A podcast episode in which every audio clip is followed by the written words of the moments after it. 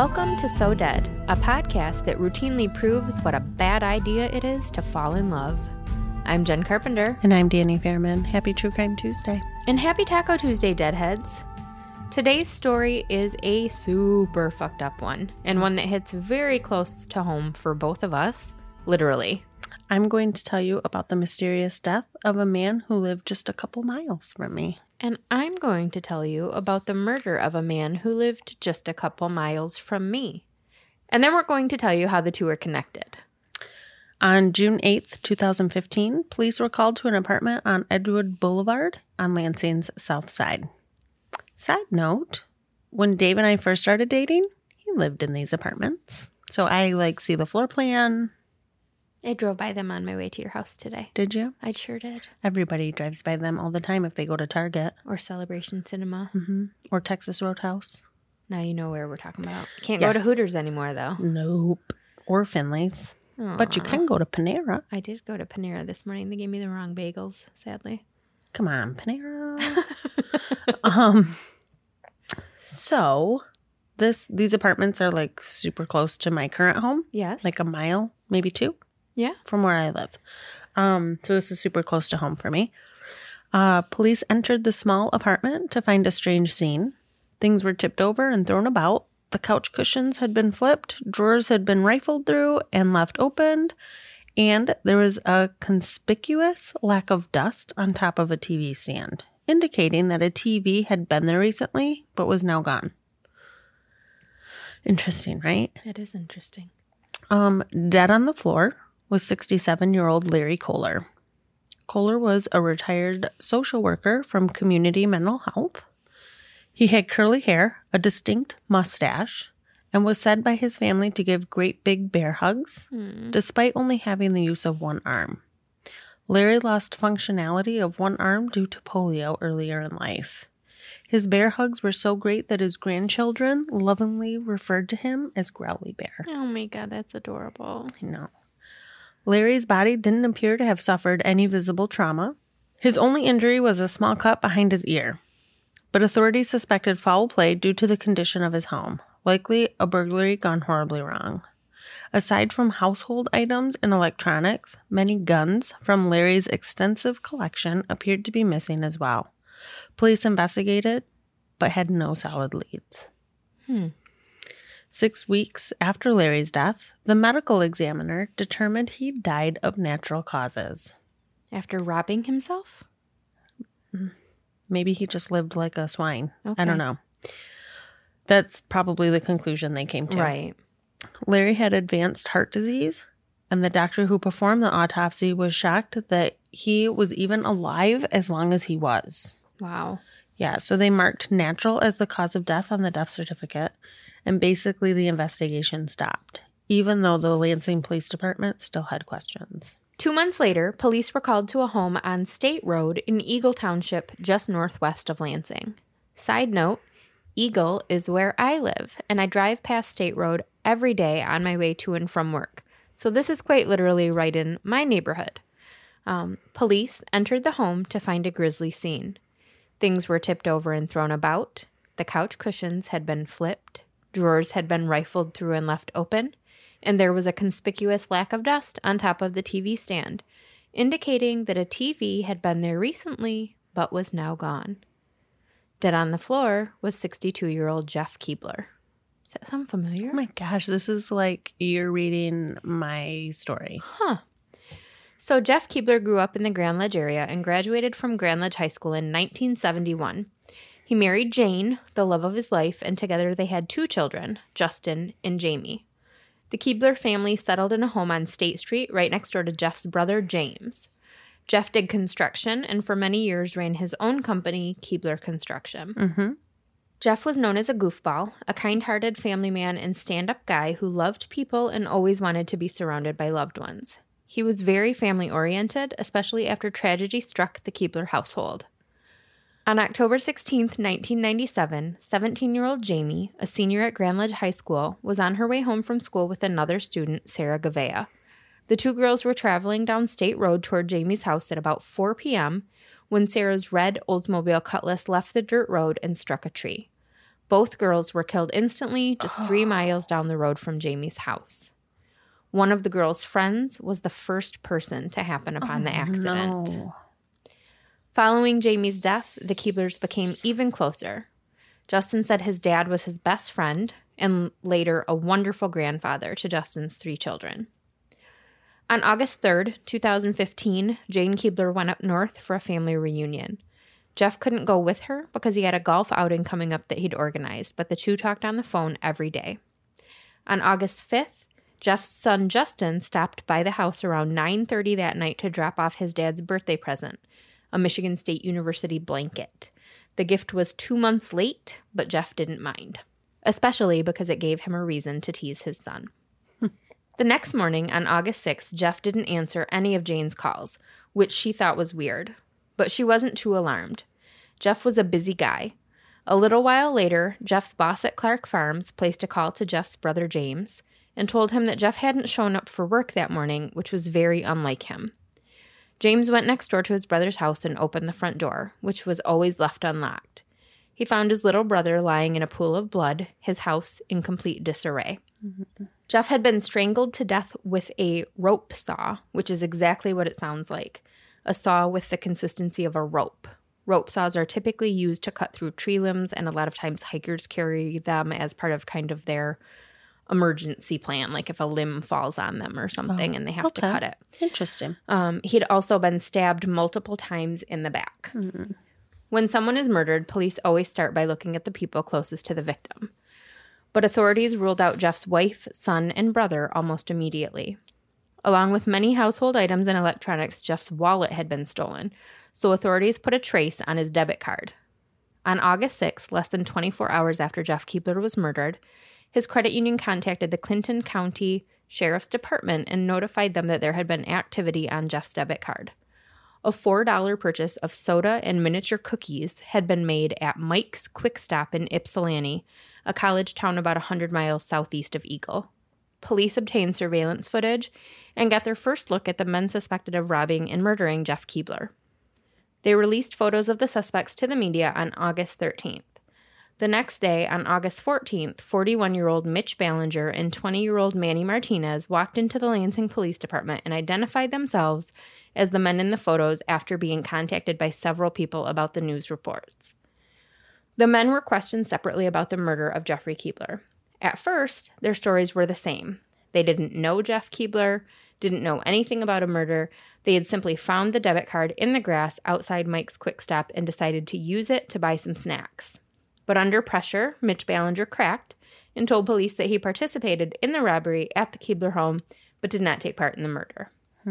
He said that a former employee of his painting business, 20 year old Dominique Dom Harris, recruited him and Manny to help him and his fiance, 24 year old Alexis Pina, uh, rob a nice house. The Keebler home was chosen at random during a drive through the country the night before. So that's terrifying to me because this is my neighborhood. Right. Like, I can't.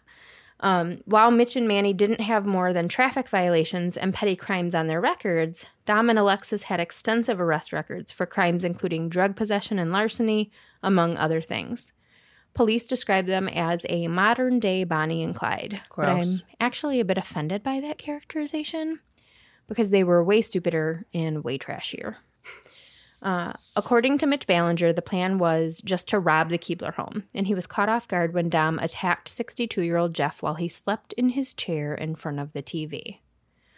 Dom began choking Jeff with a rope saw, one of three rope saws that the group had stolen from a local store on their way out to Eagle that night.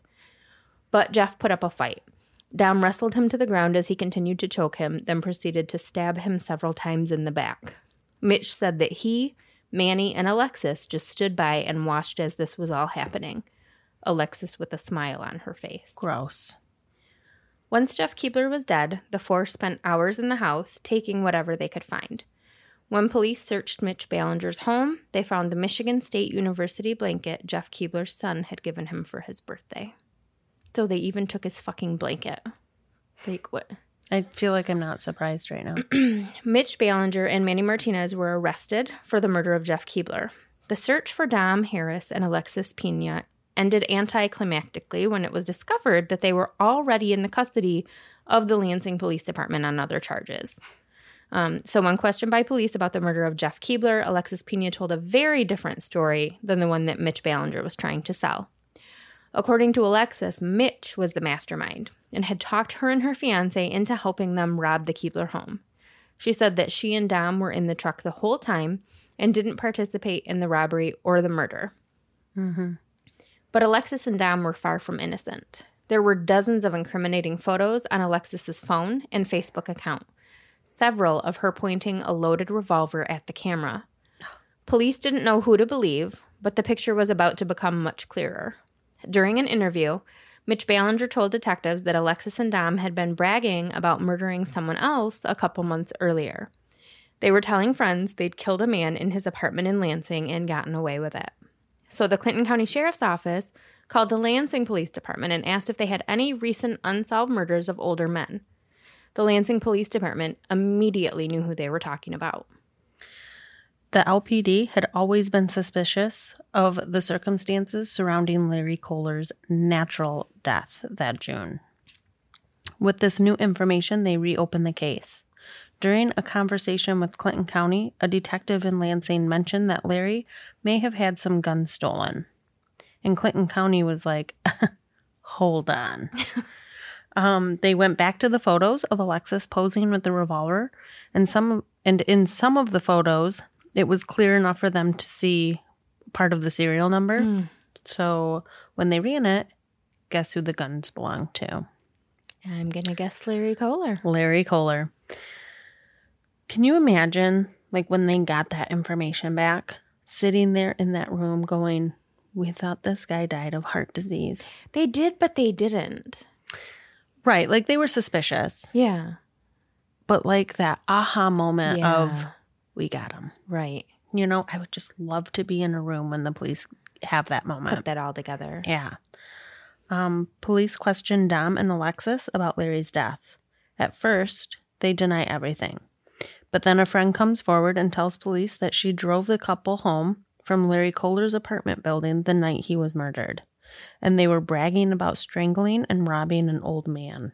Question Why is the friend just now telling this to police? Well, I'm guessing that she was. You're about as good as the company you keep, right? true. This is true.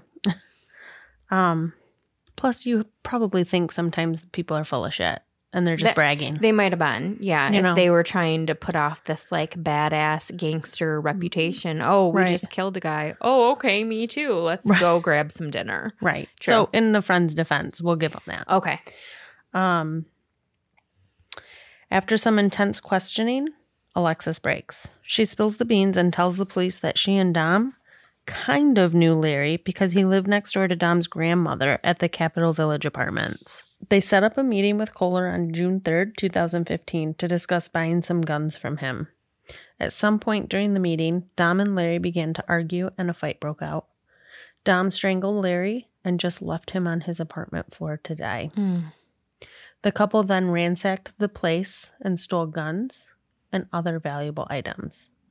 I'm guessing one of those items was the TV that used to sit on top of the TV stand that left Mhm. that dust. I bet. Um, then they sold most of the stolen items and bought drugs with the money. Mm. So drugs are going to make you do some fucked up shit. And my advice to everybody today would be uh, just say no. Just say no. Um, Alexis Pena and Dominique Harris each pleaded guilty to one count of manslaughter for the murder of Larry Kohler. They were also each convicted on felony weapons charges. By this time, they'd already been sentenced for the murder of Jeff Keebler. Alexis was sentenced to 20 to 60 years for the murder of Jeff Keebler and nine years for the murder of Larry Kohler. Dom was sentenced to 38 to 80 years for the murder of Jeff Keebler and 10 years for the murder of Larry Kohler. The sentences are running concurrently, though, so neither of them will actually serve any additional time for murdering a father, grandfather, and Growly Bear. Mm. At sentencing, the judge gave both Harris and Pena an opportunity to make a statement. Dominique Harris remained silent, but Alexis Pena addressed Larry's two daughters, saying, The loss of a parent is something you never get over. I'm sorry. But because I don't want to give her the last words to my part of the story, I'm just going to end it with what Larry's daughter, Sarah, said. And I think it's true. Um, these two took advantage of an elderly disabled person. Mm. It's so sad. It's and so it's just pathetic because they I've seen these pictures of them, Mm-hmm. right? The picture of her with the gun and pictures of them together and they definitely were trying to give off like that badass Bonnie and Clyde Don't gangster vibe. me. You killed a disabled old man. What the fuck? Right. I don't understand their sentencing though. No. I So- really don't understand it. On that note, um, to bring it back to my story, because I kind of left two of my shit bags twisting in the wind, Mm-hmm. uh, police actually believed Alexis Pina's version of events was closer to the truth than Mitchell Ballinger's. They believed that Mitch was the mastermind behind the murder of Jeff Keebler. When he heard Dominique bragging about robbing and killing some old guy, he convinced Dom and Alexis to help him pull off a similar robbery, this time at a nice house out in the country where they might get away with more valuable loot. The objective wasn't to kill the occupants of the home, but if it had to be done, Mitch knew Dom was capable of it because he'd already done it once.